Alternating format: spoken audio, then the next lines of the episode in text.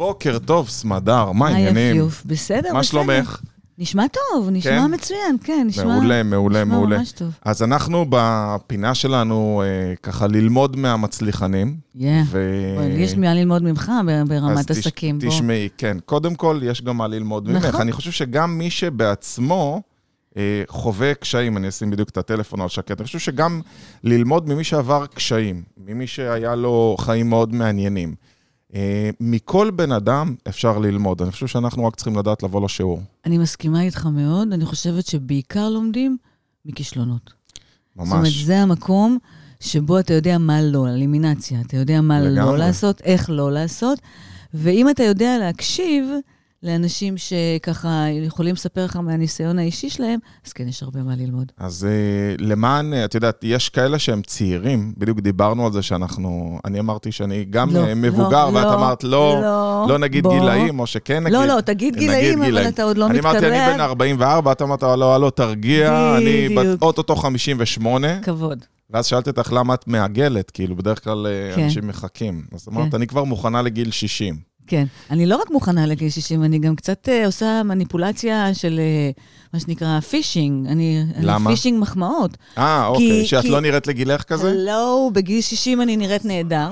אז הנה, נחליש את זה. אני שם פשוט גם שאני אראה שאלות של צופים, אז שמתי את זה ככה שזה יהיה לי דלוק. כן, תראי, זה יופי, רואים אותנו. מגניב, יופי.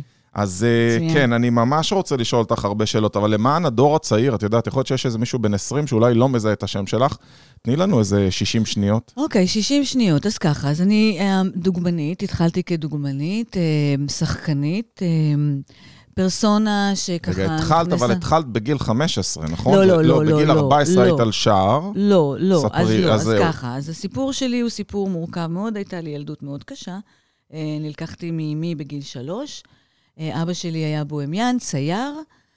משם אנחנו יוצאים לילדה שמסתובבת בוהמיאנית. שומעים אותי? כזה? כל אני, בסדר? אני רוצה לכוון לך שלך אוקיי, נוח. אוקיי, בסדר, ככה. יופי. נהנה. ושישמעו אותך גם טוב.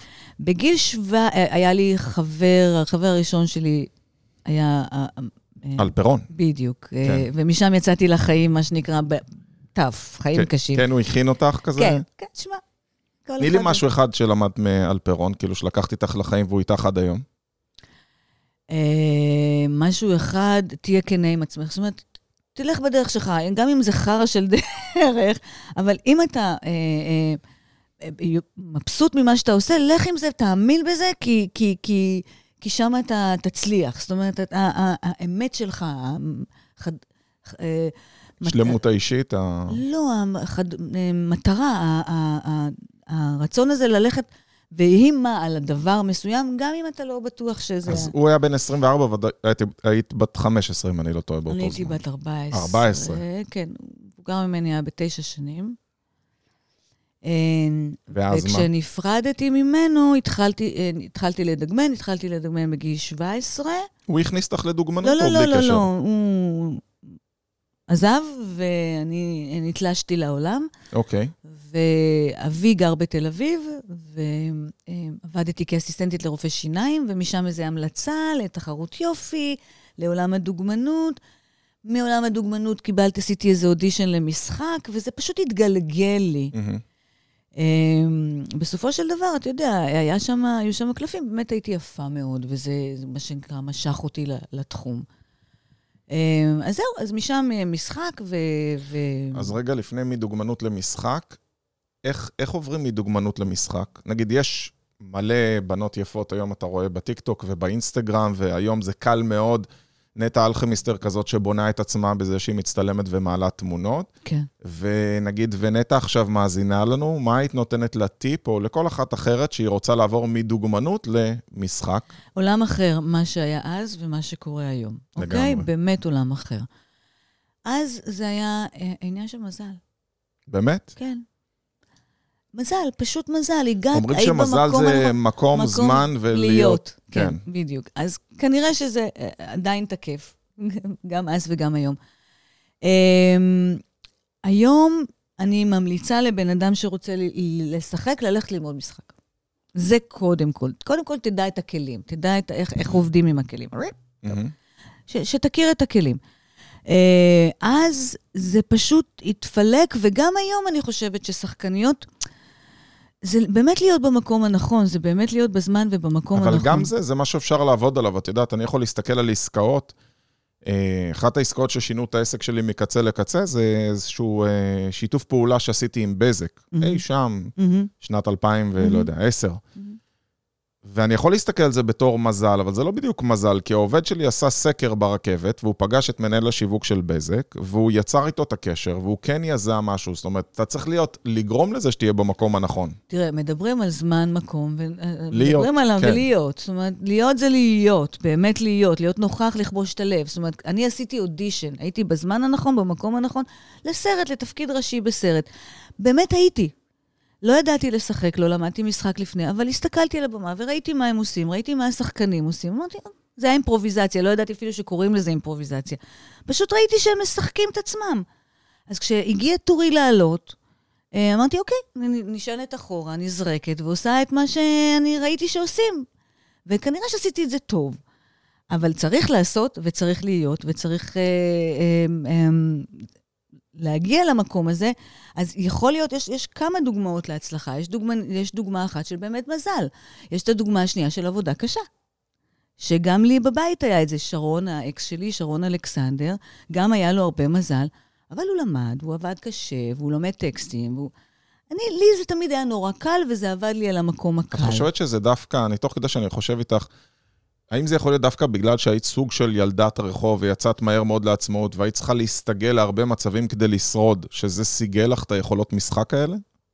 לא, אני חושבת שהיה לי כישרון טבעי למשחק. זאת אומרת, זה, גם אם הייתי גדלה ילדת שמנת, את אומרת, זה כישרון שהיה לך מולד. כן, אני חושבת שהיה לי כישרון משחק מולד, שבאופן מקרי ועם המון מזל נחשף והתגלה. איך מישהו יכול לדעת אם יש לו כישרון משחק? נגיד עכשיו מישהו צופה ואומר, לא יודע, אני רוצה לדעת אם יש לי כישרון משחק או לא. לך ללמוד. לך ללמוד, לך תחפש את זה בצינורות, איפה שאפשר להעריך את זה. אמא שלו ואבא שלו לא יוכלו להעריך את זה נכון, נכון? אלא אם כן הם שחקנים, אני לא יודעת, אבל... לא יודעת, יודעת, תגידו, תפתח ערוץ ביוטיוב ותתחיל ותראה אם עוקבים אחריך, זה מדד. היום הכל לגיטימי, היום הכל אפשר, היום יש גם כאלה שבאמת מצליחים דרך ערוץ ביוטיוב. אני בעד ללמוד, אני יכולה להגיד לך שאני, כל החיים שלי חשבתי שאני מציירת, רציתי לצייר, אבי צייר, ועד שלא הלכתי ולמדתי ציור, לא ידעתי לצייר. אז את אומרת, גם אם יש לך כישרון, לך תלמד, לא משנה מה אתה רוצה לעשות. אני ממליצה, ממליצה. זה קיצור דרך, זה עושה לך, כן, נותן לך ביטחון, נותן לך כלים. דיברנו קודם, זה מאוד הגיוני מה שאת אומרת, כי גם אני, היה לי איזה חוש עסקי, אבל עבדתי כמו חמור. ובשביל להגיע למצב של ליהנות מעסק, ובאמת להיות עצמאי ובעל חברה, אז בסוף הלכתי ללמוד. ולמדתי אמנם ייעוץ עסקי כדי להיות יועץ עסקי, אבל בסוף זה שירת אותי לעסק שלי, ופתחתי באמת חברה, אחרי זה בסוף הפכתי להיות יועץ עסקי, אז ללמוד, זה לוקח את מה שאולי יש לך מולד, אבל בדיוק. זה שם שם, איך אומרים, משאף את היעלום. מפקס. לגמרי. מסביר לך מה באמת צריך לעשות, כי אם אתה לא לומד, אז אתה יורה באפלה, אתה כאילו יורה לכל הכיוונים, אוקיי, אולי זה יעבוד, אולי זה יעבוד. יש לך את המזל, אז יצא לך את הקומבינה הזאת שזה מסתדר. לא לכולם יש את המזל, לכולם אין את המזל. זאת אומרת, רוב האנשים צריכים לעשות עבודה קשה מאוד. ולימודים חוסכים לך את העבודה הקשה. עוזרים. כן, אתה לא צריך לעשות אלימינציה. מסבירים לך מה כן, מה לא. אז דיברנו על זה שמדוגמנית הפכת להיות שחקנית, כן. ואז קטעתי אותך, אז בואי תמשיכי. כן. אז הפכתי להיות שחקנית, עשיתי שני תפקידים מאוד גדולים, תפקידים ראשיים. רוצה להגיד באיזה סרטים? כן, בסרט ראשון של יהוד לבנון ודורון ערן, זה סרט נעורים שנקרא פנימיה, עם אלון אבוטבול ואורי ורדי, ועוד מיליה של שחקנים. היינו, אלון ואני, בתפקידים המרכזיים. היו שם חבורת ילדים, אבל היינו בתפקידים מרכזיים, ומשם עשיתי, גם כן, משכו אותי באף לאודישן של עמוס גוטמן, שכבר לא רציתי, בגלל שלא הייתי שחקנית, לא יכולתי להתמודד עם המדיה הזאת שנקראת אודישנים. האודישן הראשון שלי היה, מה שנקרא, פוקס. כן. עשיתי מה שאמרו לי. אבל לך תלמד טקסט, לך תנתח טקסט, לך תבין טקסט. ולכן האודישנים הבאים, אחרי ההצלחה הראשונה הזאת שלי, חובת ההוכחה חלה עליי, אבל כבר לא הייתה לי הוכחה, לא יכולתי להוכיח, כיוון שלא באמת למדתי משחק, לא באמת ידעתי איך מעבירים טקסט, איך עושים אודישנים, זה לא באמת ידעתי מה עושים. ולכן לא, החלטתי שאני מפסיקה. די, דוגמנות הכי טוב לי. הכי פשוט. כן, אני אוהבת את החיים הקלים, כמו שאמרתי לך, לעבוד קשה זה לא לטעמי. והפסקתי. לא עשיתי יותר אודישנים, ולא ניגשתי יותר לתפקידי משחק. אבל עמוס גוטמן משך אותי ומשך אותי. זאת אומרת, הוא רצה אותך לתפקיד? הוא ליהק את התפקיד של מריאנה, ולא הצליח למצוא שחקנית. הבנתי שהוא עשה מסע ליהוקים בכל הארץ, ולא הצליח ללהק את הדמות. ואז הוא ראה אותי, והוא התאהב בי. היה לו כבר את ג'וליאנו בתור התפקיד הראשי, והוא חיפש מישהי שתתאים תיח אותו. ואני לא רציתי לעשות אודישן. אני הגעתי לאודישן, ויצאתי. כמעט כמו שעשיתי פה. זאת אומרת, הגעתי, אמרתי, טוב, נו, לא פותחים לי את הדלת, אז יאללה, אז אני אמשיך הלאה כזה, אתה יודע, ממש אותו דבר. יש לך פתיל קצר, נכון? כן, ממש קצר. זה תמיד היה, או שזה משהו שהיא מגיל? לא, זה תמיד היה. תמיד היה? להפך, עכשיו הפתיל שלי מתארך, זאת אומרת, אני יודעת להודות בזה שהוא קצר, ואני אומרת לעצמי... אבל הוא עדיין קצר. הוא קצר, אבל יש לי פתיל רזרבה. הערכת אותו טיפה. יש לי פתיל רזרבה. אוקיי. זה נגמר, אוקיי, בואי תפעילי את הפתיל החדש, כי למדתי לחיות כמו כל אחד. כל אחד לומד לחיות עם הדיפולט שלו, נכון? אז הדיפולט שלי זה כן, פתיל קצר. אוקיי. וברחתי, יצאתי משם. לא נשארתי באודישן, ושמעתי ג'וליאנו צועק על שחקניות, היה משהו כזה אלים, זו הייתה סצנה אלימה כזאת, ופשוט עזבתי, ועמוס התקשר אליי יום למחרת, ואמר לי, תראי, אנחנו לא עושים אודישנים, שוב פחד אודישן, זה לא אודישן, בוא נקרא לזה פגישה, זה נורא חשוב איך אתה קורא לדבר. כן, ממצב את זה. בדיוק, אתה ממצב את זה כאודישן, אז זה מפחיד נורא, אתה ממצב את זה כפגישה מצולמת, אז אוקיי, בסדר, עם זה אני כבר יכולה לחיות. בקיצור, עברתי בלי את האודישן הזה, וככה למעשה קיבלתי את התפקיד הראשי שלי, ועל תפקיד הזה גם קיבלתי פרס שחקנית המצטיינת של אותה שנה. באותה שנה גם נסעתי לניו יורק, כי זה כבר היה לי, חברה שלי עדלה זורגן המדהימה, המאפרת המוכשרת והנפלאה, היינו שותפות לדירה, והיא טסה לניו יורק, התחילה, חזרה לעבוד בניו יורק, היא הייתה אמריקאית שבאה לארץ, לעבוד בארץ, וחזרה לניו יורק, ובספר שלה, בבוק שלה, היו מלא תמונות שלי. וואו. מלא תמונות שלי, וכשהיא הסתובבה בניו יורק, אצל כל הסוכנויות, ואצל כל הזה, who is that girl, והיא התחילה לאסוף בקשות ל-who is that girl, מי היפה הזאת שבתמונה. המתוקה הזאת, וזהו, ואז נוצר איזשהו חיבור עם סוכנות דוגמנים בניו יורק, ששלחו לי כרטיס, ועשו לי קמפיין, כבר עשו לי את החיבור, כבר עם הווג, עם הווג האמריקאי, ואיך שסיימתי את הסרט, את בר 51, טסתי לניו יורק, ושבוע אחרי זה כבר עשיתי צילומים לווג, מדהים. וצלם שמישל קומט הנפלא התאהב בי, לא אישי, אבל התאהב בה. כן. נהייתי איזושהי מוזה שלו, ומשם הוא לקח אותי למלא עבודות, שזה מדבוזל ונאומן ולוריאל, וכמעט כל עבודה שהוא עשה הוא הכניס גם אותי. אז כן, בשנות 85, 84, 84. כמה שנים היית בניו יורק? הסתובבת? בניו יורק הייתי שנה וחצי. בניו יורק הייתי שנה וחצי. זאת אומרת, היית דוגמנית לקמפיינים, לא דוגמנית של תצוגות. לא הסתובבת מילאנו, ניו יורק, פריז, כזה. כן. זה נורא מצחיק, החיים האלה שהם... אתה מושלם, כאילו אלוהים חוסך ממך, הם אומרים לך, בוא, פרופורציות... אתה לא תהיה מושלם באמת. זאת אומרת, למה אני אומרת את זה? כי באמת, ביני לבין קריירה בינלאומית, תצוגות אופנה וזה, הפרידו 10 סנטימטר. אני פשוט הייתי פטית. 1.70, 1.68. אם הייתי 1.78, אז בכל העולם היו מכירים אותי כבר. אבל כנראה שזה מה שצריך. אמרו לך טיפה במידה. כן, אמרו לי, פה לא נהפוך אותך לכוכבת על, כי... אז מדוגמנית לשחקנית לדוגמנית, ומה השלב הבא? ואז...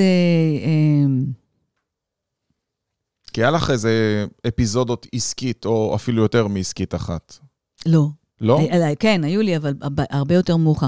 אז התחתנתי עם אסי, ואז גם נהייתי אושייה של רכילות. אוקיי. כן? התחילו להתעניין מבחינה רכילותית. זה מחמיא בהתחלה או שזה מההתחלה מציק? זה מציק, כל הזמן.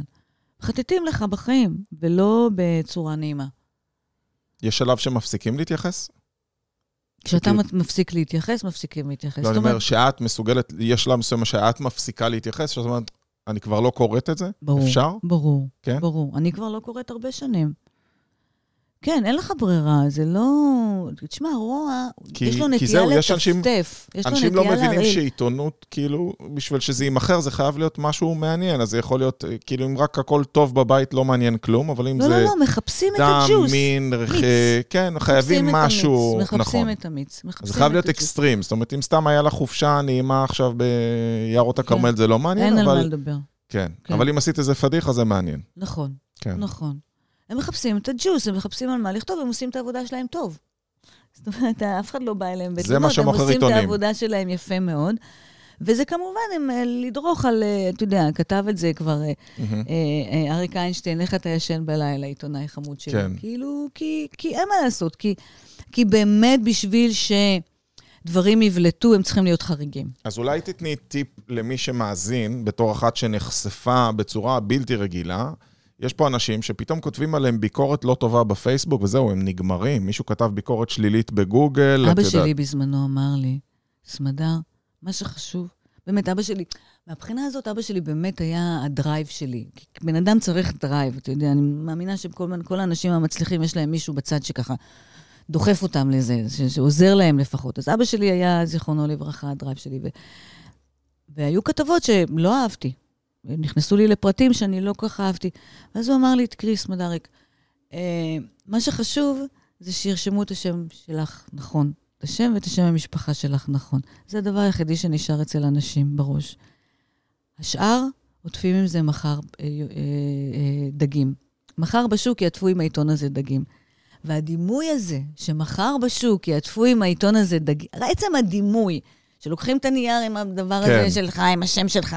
שזה כל כך לא חשוב למחרת, שזה לא משנה. באמת לא חשוב. Yesterday News כזה, מאוד עזר לי. אז הנה טיפ, בבקשה. תזכרו שמחר יעטפו עם השם שלכם את הדגים. או בפייסבוק, איך אומרים, תוך שנייה יהיו יותר פוסטים מזה, וזה לאט לאט יהיה עליהם. כן, כן, מה שאנשים יזכרו בסופו של דבר, זה את השם שלכם.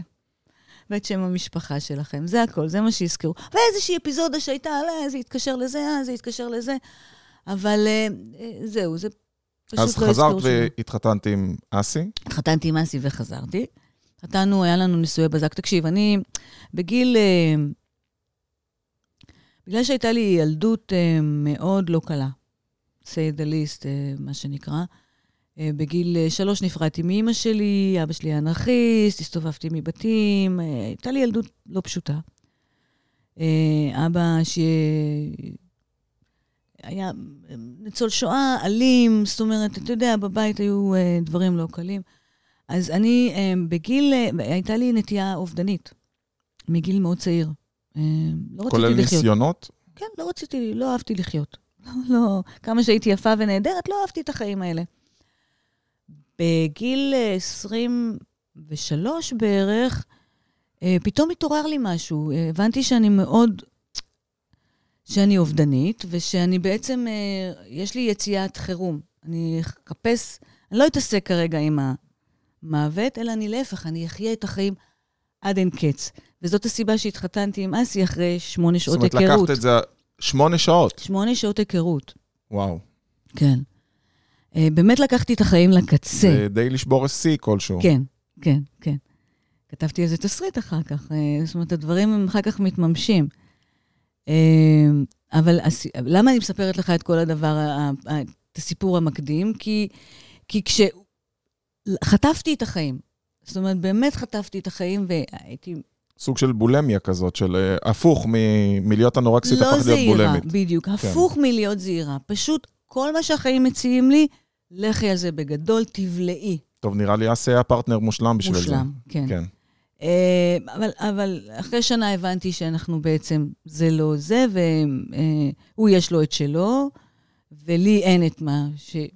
זאת אומרת, ובחרתי לעזוב, אבל אז כבר הייתי, כן, כבר הייתי 25, 26, זה כבר, היה לי קמפיין עם חברת קוסמטיקה, עם Soft Touch, קמפיין של 8 שנים. וואו. מאותה תקופה. חוזה, זה היה משכורת בעצם. כן, זה החזיק אותי. זה החזיק אותי יפה מאוד. זה היה הסכם של משכורת חודשית עם 8 שנים. וואו. מה עושים אחרי שכזה דבר נגמר? מסתכלים אחורה ואומרים, איך לא שמתי דברים בצד, כאילו, איך זה? לא. בדיעבד היית חוסכת יותר? כאילו, היית אומרת לעצמך, אם עכשיו היית יכולה לחזור אחורה, לפגוש את עצמך בגיל 18, היית אומרת לעצמך להתנהל כלכלית אחרת? לא. למה? בדיעבד לא הייתי אומרת לעצמי שום דבר אחרת. ואני מציעה גם לכל מי שמקשיב לנו, לא לחשוב שהחיים שלו אין בדיעבד. זה לא משנה מה הייתי אומרת לעצמי בדיעבד. לא, לא הייתי אומרת לעצמי, כי אחרת החיים שלי היו אחרים. החיים שלי היו שונים. יכול להיות שהיה לי פוקוס על כסף, בעוד שכרגע יש לי פוקוס על אומנות. יכול להיות שהיה לי פוקוס על, אני לא יודעת מה, על משפחה וילדים, כשהפוקוס, לא יודעת, דברים משתנים. מגיע לפה חבר טוב, הרב שלום ארוש, שהוא כתב את בגן האמונה, והוא פעם בשבוע מגיע אליי לתוכנית, ובתוכנית האחרונה הוא אמר, פשוט צריך להגיד תודה על כל מה שקורה לנו בחיים. בדיוק. הוא אומר, תגיד תודה. אז אנחנו אומרים את אותו דבר. הוא אומר, תגיד תודה, זה לא משנה, זה טוב, זה רע, אתה לא יודע לאן זה יוביל אותך, אבל זה עושה אותך מי שאתה, ופשוט תגיד תודה. לא הייתי משנה שום דבר. כמה שזה קשה, כי איך אומרים... בדיוק עזר לאביב אלוש, אם את מכירה השחקן. בדיוק, כן, כן. לא הייתי משנה שום דבר, כי כל הקושי זה מה שבנה אותי היום. הקושי של אז זה קל היום. זאת אומרת, הדברים הם... והיו קשיים, סיפרת לי... היו המון קשיים. אנחנו עוד נגיע אליהם. כן, המון קשיים. אני חושב שאנחנו נבנים מהקשיים האלה. בדיוק, בדיוק. זה עוד, מה שנקרא, עוד אבנים בדרך שלנו. אז כשיצאת מסוף טאץ' אחרי 8 שנים, מה עושים? מה, פתאום הולכים לעבוד סחירה? כן, כן. אז יצאתי מסוף טאץ' מהפרט, כי עשיתי שם סדנאות איפור, וכן, והתחלתי לעבוד, התחלתי לאפר, עשיתי איפורים כל השנים, ואז באמת חלה העמקה שלי, לא, כמה שנים אחר כך, למעשה הקמנו בית ספר למשחק, שרון ואני, בית ספר שעבד מאוד יפה, אחרי שסיימתי עם סוף טאץ', אני ניהלתי אדמיניסטרטיבית, ושרון ניהל מבחינת תכנים בית הספר. זה משך 5 שנים, והיה לנו בית ספר ממש שעבד מאוד יפה. שחם, ארגוד השחקנים, הוקם אצלנו. אוקיי. זה נורא כיף לדעת. אנחנו חשבנו על שחם. השארתם חותם? כן, כן, אנחנו חשבנו. זו שנה, זה יצא לנו משהו מזה, אבל בסדר. יצא להרבה שחקנים מזה, אז זה גם טוב. וזהו, ואז הייתה פרידה זוגית עם שרון, ונאלצתי לחשוב על פרנסה, איך עושים פרנסה. רגע, מה קרה לבית ספר? ברגע שנפרדנו, הבית ספר, השארתי לשרון את הבית ספר, ושרון, לצערי, לא יכל להרים את זה לבד. זה היה מה שנקרא של שנינו, אבל הזוגיות נפרדה, נגמרה, אז לא ממש הצלחנו להרים גם את הפרידה בינינו, וגם את הניהול של בית הספר ביחד. הבנתי. אז היה צריך לבוא על חשבון. וחבל. זה בית ספר שהכניס המון כסף, וזה נתן רעיון אחר כך למלא שחקנים, לעשות את אותו דבר, ועל אותה פלטפורמה של הצלחה שלנו, שחקנים אחרים עשו את ה... עשו את ההצלחות, אבל זה בסדר. טוב, ומה אחרי הבית ספר? אחרי הבית ספר נפרדתי משפחה, ילדים, ואני מבינה שאני צריכה לעשות משהו שיכניס כסף. ואז הרמתי עסק שנקרא אוריינטציה, עם חברתי הטובה כינרת, וברמת הרעיון זה גם היו זמנים נהדרים, והכל היה בסדר, אבל אז פתאום ניתן אינתיפאדה, וזה הרס לנו את כל ההשקעה שלנו. מה העסק הזה עסק? העסק הזה היה בעצם הרזיה מטוב, הרזיה בשלמות, שלמות נפשית, ובנוסף היו גם חללים להשכרה שם, שזה היה ככה פרקטי, אנחנו לא נמצאים, אז אנחנו יכולות להשכיר את החללים. קיצור, האינתיפאדה עשתה לנו את העבודה יפה מאוד, וכל מה שהושקע בעסק כמובן נפל. במקביל גם עיריית תל אביב החליטה לעשות תשתיות ממש מתחת לעסק שלנו, אז גם להזכיר את החלל לא הצלחנו, והיה שמח, ואחרי חצי שנה כבר מצאנו את עצמנו עם חובות, גם אני וגם חברתי לחיים. אני לא מכיר בעל עסק אחד שלא עבר את השלב הזה של חובות, כאילו אפילו דונלד טראמפ פשט רגל 7 פעמים, את יודעת זה... כן. אני חושב שאין בעל עסק אחד שלא עובר קשיים, השאלה בסופו של דבר איך הוא יודע להתמודד ולהמשיך הלאה. כן, זה נכון, אבל זה נורא עצוב. זה נורא עצוב ש... they wear you out.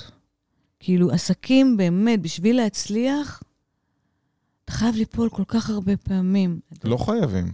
זה קורה, אבל הנה. אמא שלי פעם אמרה, יש משפט כזה שטיפש לומד מניסיון של עצמו, חכם לומד מניסיון של אחרים. אז אני חושב שזה לא משפט שלה, אבל שמעתי אותו הרבה. אז אני, אחרי העסק השני, אחרי העסק שנפל, העסק הראשון, אמרתי, אוקיי, אני לא נכנסת למקומות שאני לא יודעת לצאת בהם, אוקיי? זה אפרופו ההבדל בין חכם לפיקח. נכון. אתה יודע, פיקח יודע לצאת ממצבים שחכם לא היה נכנס אליהם מראש. מלכתחילה, כן. אבל בכל זאת צריך פרנסה. ילדים צריך פרנסה. אז חיפשתי את העסק שהכי קרוב אליי, העסק השני, שהכי יהיה קרוב אליי, שיהיה קרוב לבינג שלי, וגיליתי שגן ילדים. זה מה שאני הכי רוצה לעשות, גם זה לא היה מספיק קרוב אליי, כי אני לא גננת. אבל פתחתי גן ילדים, וגם שם הייתי תלויה בצוות, בגננות, במטפלות, בשנה, בהורים. וגם שם לא היה מספיק מה שנקרא חבל, ובסופו של דבר גם זה התמוטט. זה היה רעיון גם כן, מכל הרעיונות זה רעיון גאוני, כי קראתי לו גן שקוף, וזה היה הגן הראשון עם מצלמות אינטרנט. יפה. את הובלת את זה, אבל... אני הראשונה שפתחתי גן עם מצלמות אינטרנט. למה לדעת איך זה נפל? ניהול. אני לא יודעת לנהל. אני יודעת הרבה דברים. מה המסקנה שאת לוקחת מזה לעסק הבא? אני אצטרך ניהול אחר. אני אצטרך מישהו שיעשה לי... תראה, או להקפיד מאוד מאוד על ניהול, או ללמוד את זה. ואמרתי לך, אני לא... אני טוב לי במים שלי. אז יכול להיות שאני לא אהיה עסק הבא, אבל אם יהיה עסק הבא, יהיו מסקנות. זאת אומרת, אני לא אעשה את הניהול, אני לא אעשה את... מה, תקחי מישהו אחר כמנהל, תלמדי לנהל? או שאני אלמד לנהל, או שאני אקח מישהו אחר ואפקח. אני עוד לא יודעת, אבל אתה יודע, ניהול אני לא אעשה. התעסקות עם כספים אני לא ממש יודעת. יש לי איחורים, אתה מכיר את זה? כן, בורח לך. כסף לא יודע להישאר אצלי. היו תקופות שהיה לך הרבה כסף? נגיד שעבדת בדוגמנות? כל חיי היה לי הרבה מאוד כסף. ומה, על מה הוצאת אותו? על אחרים, על אנשים, על חברים. באמת? כן. אני מאלה שילך ותמיד יזמין, אני אקנה מתנות לחברים. אם חברות שלי אין להם כסף, אני פשוט אוציא כסף ואתן להם. אני לא יודעת לשמור כסף. כסף הוא בשביל כולם, הוא לא רק בשבילי. מה עושה לך היום הכי כיף, נגיד איזה משהו שקנית לעצמך, ושאת משתמשת בו הרבה? זה יכול להיות משהו קטן, גדול, לא משנה מה. משהו שעושה לך כיף. אני אוהבת לצייר. אוקיי. אז כל מה שאני קונה שקשור לציור, עושה לי כיף. איזה כיף זה? כן. אז זה טושים ולורדים וצבעים ופנדות ובלוקים וכל מה שאני קונה שהוא חומר שאיתו אני יכולה לייצר. לייצר. ולצייר זה הפן שלי, זה האושר שלי. יש לך זמן קבוע שאת מציירת, או שזה מוזה מתי שבא לך? מוזה. פשוט בא לך פתאום ב-22:00, מתחילה לצייר, או שאת קובעת את זה ביומן? לא, זה נורא תלוי. עוד פעם, כשעשיתי תערוכה, אז לקחתי סטודיו, וקמתי בבוקר, ויצאתי לסטודיו, ציירתי תערוכה. היום אין לי שום פרויקט עתידי, ולכן, כשיש לך מטרה, אז אתה, מה שנקרא, אוסף את עצמך לקראת המטרה, סתם, קונגרס, או איזשהו דבר שאתה יודע שאתה... אז אתה צריך להכין יש איזשהו דדליין, ואתה צריך להכין את עצמך לדדליין הזה. כשאין לך את הדדליין, אז אתה תעשה פה שיחה, שם שיחה. היום את מפרסמת את האומנות שלך באיזשהו מקום? כן, כן. מה, ברשתות? כן, רק אצלי. ואני מוכרת גם. כן? כן. וזה היום מקור פרנסה? לא, לא. זה חלק ממקור פרנסה, זה לא, לא. בוא נגיד, אני ציירת מוכרת, אבל ציירת מוכרת זה לא פרנסה, בוא, אנחנו לא, ציירים לא באמת מתפרנסים בארץ ממחירות. כן, נדיר עם ה... כן, כן, צריכים לעבוד בעוד דברים, זאת אומרת... מה את שמה לעצמך כיעד, בוא נגיד, את יודעת, כל אחד יש לו את הבקט ליסט שלו, איזו רשימה של דברים שהוא אומר, אני רוצה להספיק, לפני שאני, איך אומרים, מחזיר את גופי לבורא, כן. אני רוצה להספיק עוד כמה דברים. מה יש לי לגמור את הביוגרפיה שלי, שאני כותבת הרי. כמה זמן כבר? וואי, אני כבר כותבת איזה 10 שנים, אני לא צוחקת איתך. למה לא לקחת כותבת כזאת שמראיינת אותך? חשבתי את זה. אני אמליץ לך על מישהי ממש טובה. יש לך מישהי טובה? כי אני כותבת, יש לי סגנון מאוד שלי. אז אולי תתחברי אליה. אבל כן, אני כן רציתי למישהי ש... אני למדתי טריקס מדהר, שדברים שאני לא אוהב, אני פשוט עושה אאוטסורסינג. אני מאוד מעט. אני אוהב להוציא, אני לא אוהב לאלץ את עצמי, לעשות דברים שאני לא אוהב. ביי, שלום, אני מעדיף שלם, כאילו... טוב, אנחנו יש לנו מה לדבר אחר כך. לגמרי. אנחנו כבר הבנו שאנחנו עושים איזשהו חיבור פה. אז כן, אז אני אשמח מאוד זה. אני כותבת לאט לאט, אתה יודע. גם אני באמת עם הפרעות קשב, אז בשבילי זה לכתוב רק עם רטלין, זה מורכב. מה חוץ מהביוגרפיה? מה עוד? יש לך מקום שהיית רוצה לטייל בו, מישהו שהיית רוצה לפגוש? לא, לא, לא, לא, ולא עשיתי באמת כל מה שרציתי.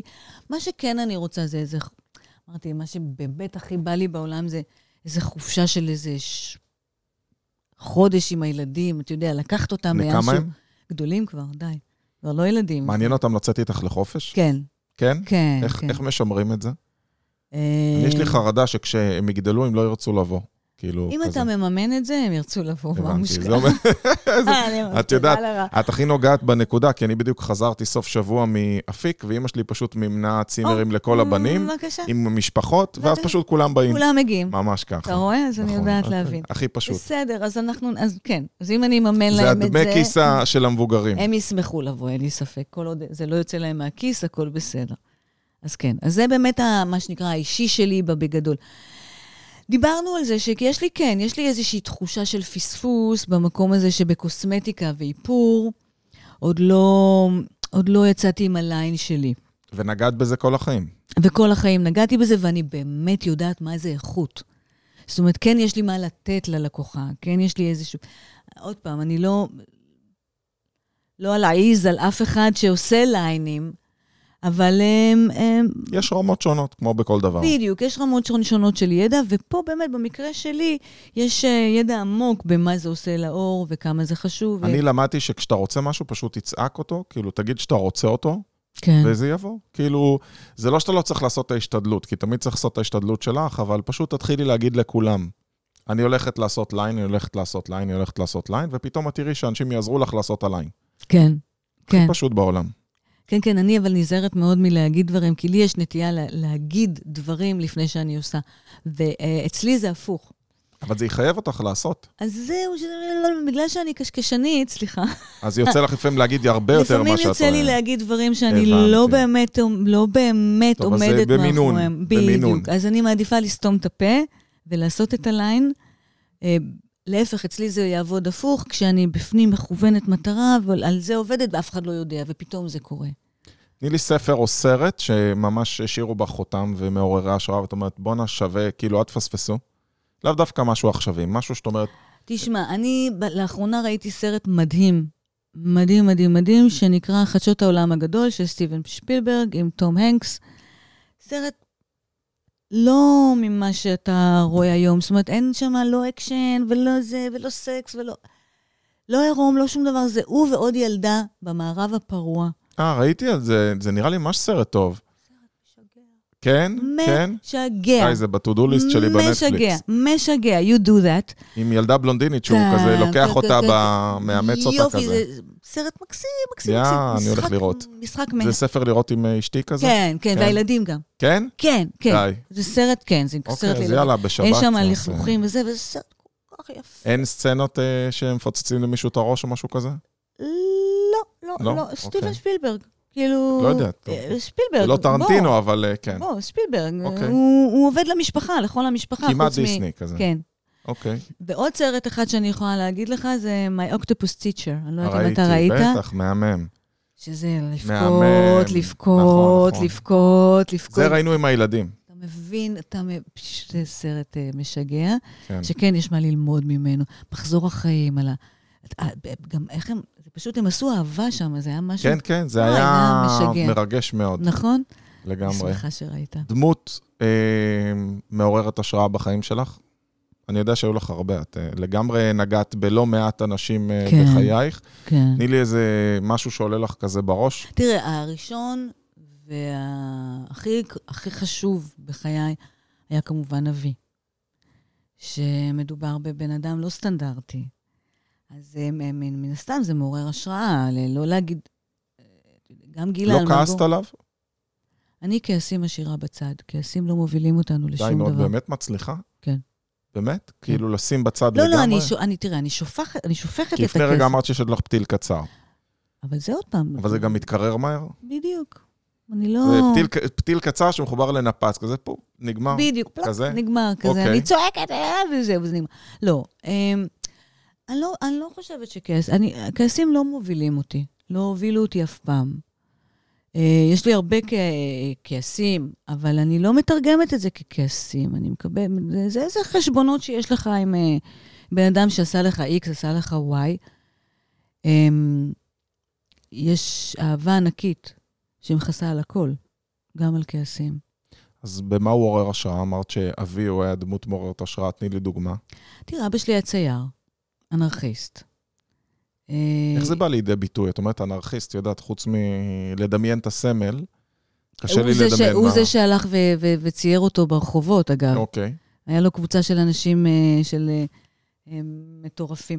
תראה, אנרכיסט זה way of life. זה דרך חיים.